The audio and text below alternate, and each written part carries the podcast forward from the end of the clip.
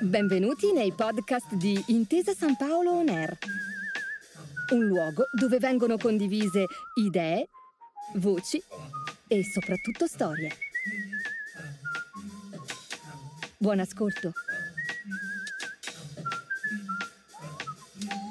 Benvenuti al podcast Appunti di transizione energetica di Intesa San Paolo con Guido Bortoni, Energy and Climate Senior Advisor, ora anche presidente di CESI SPA, dieci anni fa a capo del Dipartimento Energia del governo italiano, presidente dell'Autorità Energia dal 2011 al 2018 e docente a contratto presso l'Università di Pavia.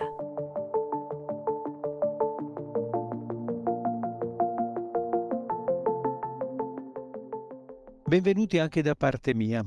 Con l'episodio di oggi completiamo la navigazione nel mare delle cosiddette 4D, ossia i quattro elementi fondamentali per realizzare ma soprattutto governare la transizione energetica. Queste sono decarbonizzazione, diversificazione, decentralizzazione e digitalizzazione di cui parleremo oggi.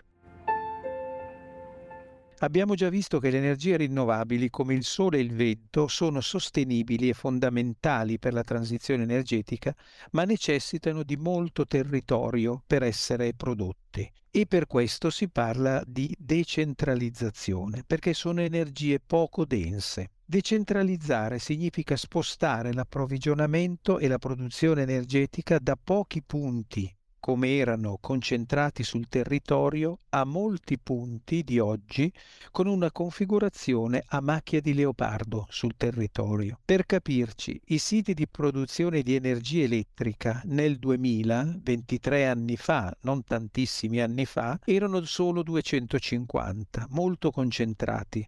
Oggi i siti di produzione di energia, con le rinnovabili che hanno preso piede, sono più di un milione. La capacità produttiva di energia di una tipica centrale a gas da 1000 MW occupa una superficie di 1000 metri quadri. Per la stessa capacità produttiva, con il fotovoltaico installato a terra, è necessaria una superficie di 20 volte circa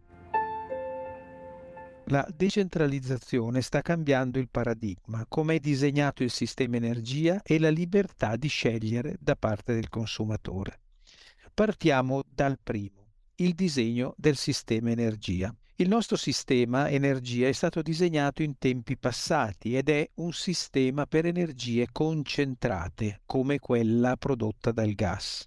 Il design infatti era basato su quei pochi punti di produzione, raggiungo il territorio da pochi punti di produzione concentrati, mentre con l'introduzione di energie poco dense e poco concentrate, per esempio il solare, si ha un maggior uso del territorio. Ma questo cambiamento pone una sfida, modificare il design del sistema a monte durante il funzionamento del sistema energetico non abbiamo spento il sistema energetico e lo stiamo ristrutturando, dobbiamo ristrutturarlo live, una specie di riforma a cuore aperto. Il secondo fronte, la libertà di scelta del consumatore. Una volta il consumatore era paragonabile ad un suddito, con tutto il rispetto per noi consumatori.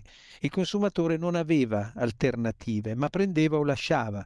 Prendeva perché non voleva rimanere senza energia. Con la liberalizzazione, invece, il consumatore può scegliere il fornitore e la tipologia di fornitura chi vuole l'offerta verde con sconto, il prezzo fisso, eccetera. C'è una varietà di scelta. Oggi il consumatore si può emancipare anche sull'output, può diventare se vuole, anche un produttore, ad esempio dotandosi di pannelli solari sulla propria casa o sul proprio terreno. Si è quindi delineata anche una nuova figura, quella del cosiddetto prosumer, che è una specie di ircocervo, metà produttore e metà consumatore, che produce e consuma la propria energia e mette la parte prodotta in eccesso all'interno della rete fornendola agli altri consumatori.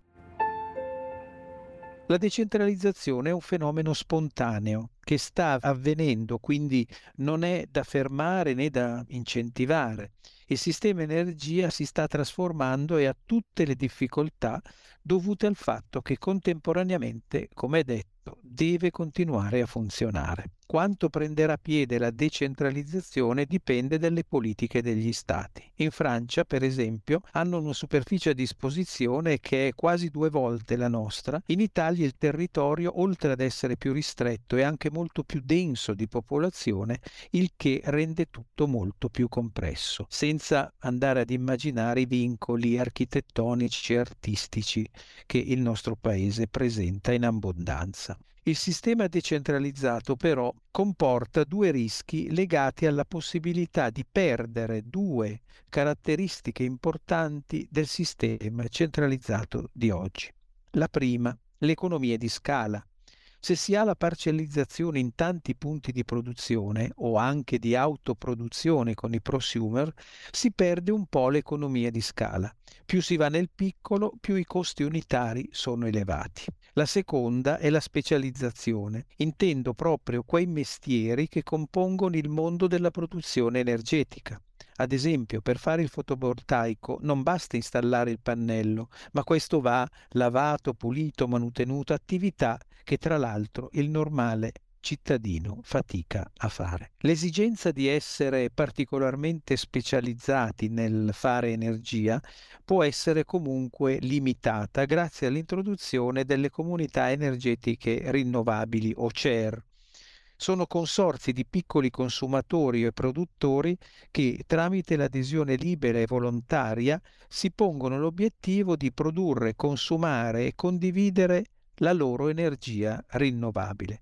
In questo modo l'iniziativa non è più così piccola a confronto con i consumatori che producono ognuno per sé, ma lascia spazio alla specializzazione dei mestieri perché in una CER i cittadini possiedono sì i pannelli, ma possono chiamare un utility un'impresa a fare tutti i mestieri di servizio e quelli necessari. Le comunità energetiche rinnovabili tipiche sono quelle basate su idroelettrico, solare e le ultime nate sulle biomasse. I vantaggi sono notevoli. Le comunità energetiche rinnovabili hanno, attraverso il loro impianto consortile, la fornitura di energia senza costi aggiuntivi e possono vendere i loro kilowattora in eccesso, cioè quelli che non consumano, generando un ricavo e rispondono ai problemi legati all'economia di scala e alla specializzazione.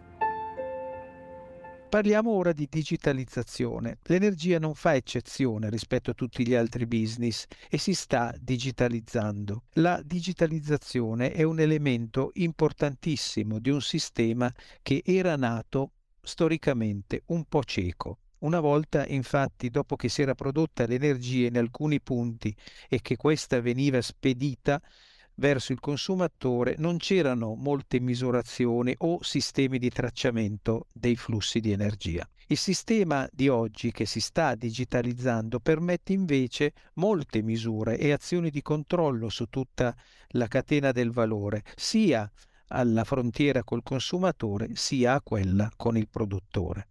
Sulla parte, sulla frontiera di consumatore, sulla frontiera del consumatore, ad esempio, grazie agli smart meter e la domotica, si possono realizzare cose prima impensabili.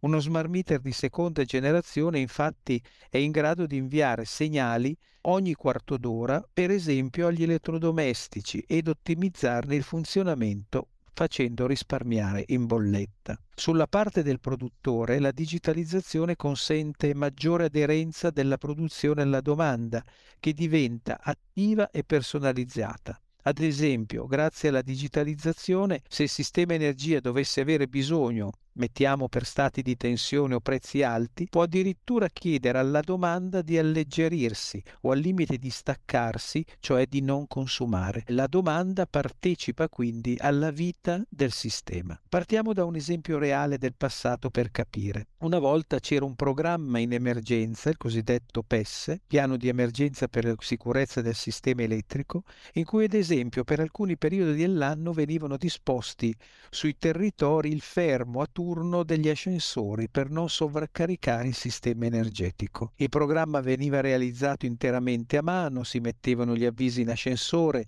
e nel palazzo si fermava l'ascensore nella fascia oraria concordata e pubblicata. Ora con la digitalizzazione si può guidare la domanda rendendola collaborativa con il sistema energia, che lo aiuta all'interno delle diverse fasi grazie all'identificazione dei consumi che vengono chiamati interrompibili, cioè possono staccarsi, possono azzerarsi a domanda. La digitalizzazione dunque permette, come ho detto, la partecipazione pienamente attiva alla vita del sistema energia. L'episodio volge al termine, speriamo di aver chiarito e completato il quadro sui pilastri della transizione energetica.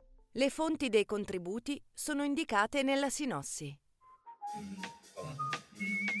Grazie per aver ascoltato i podcast di Intesa San Paolo On Air.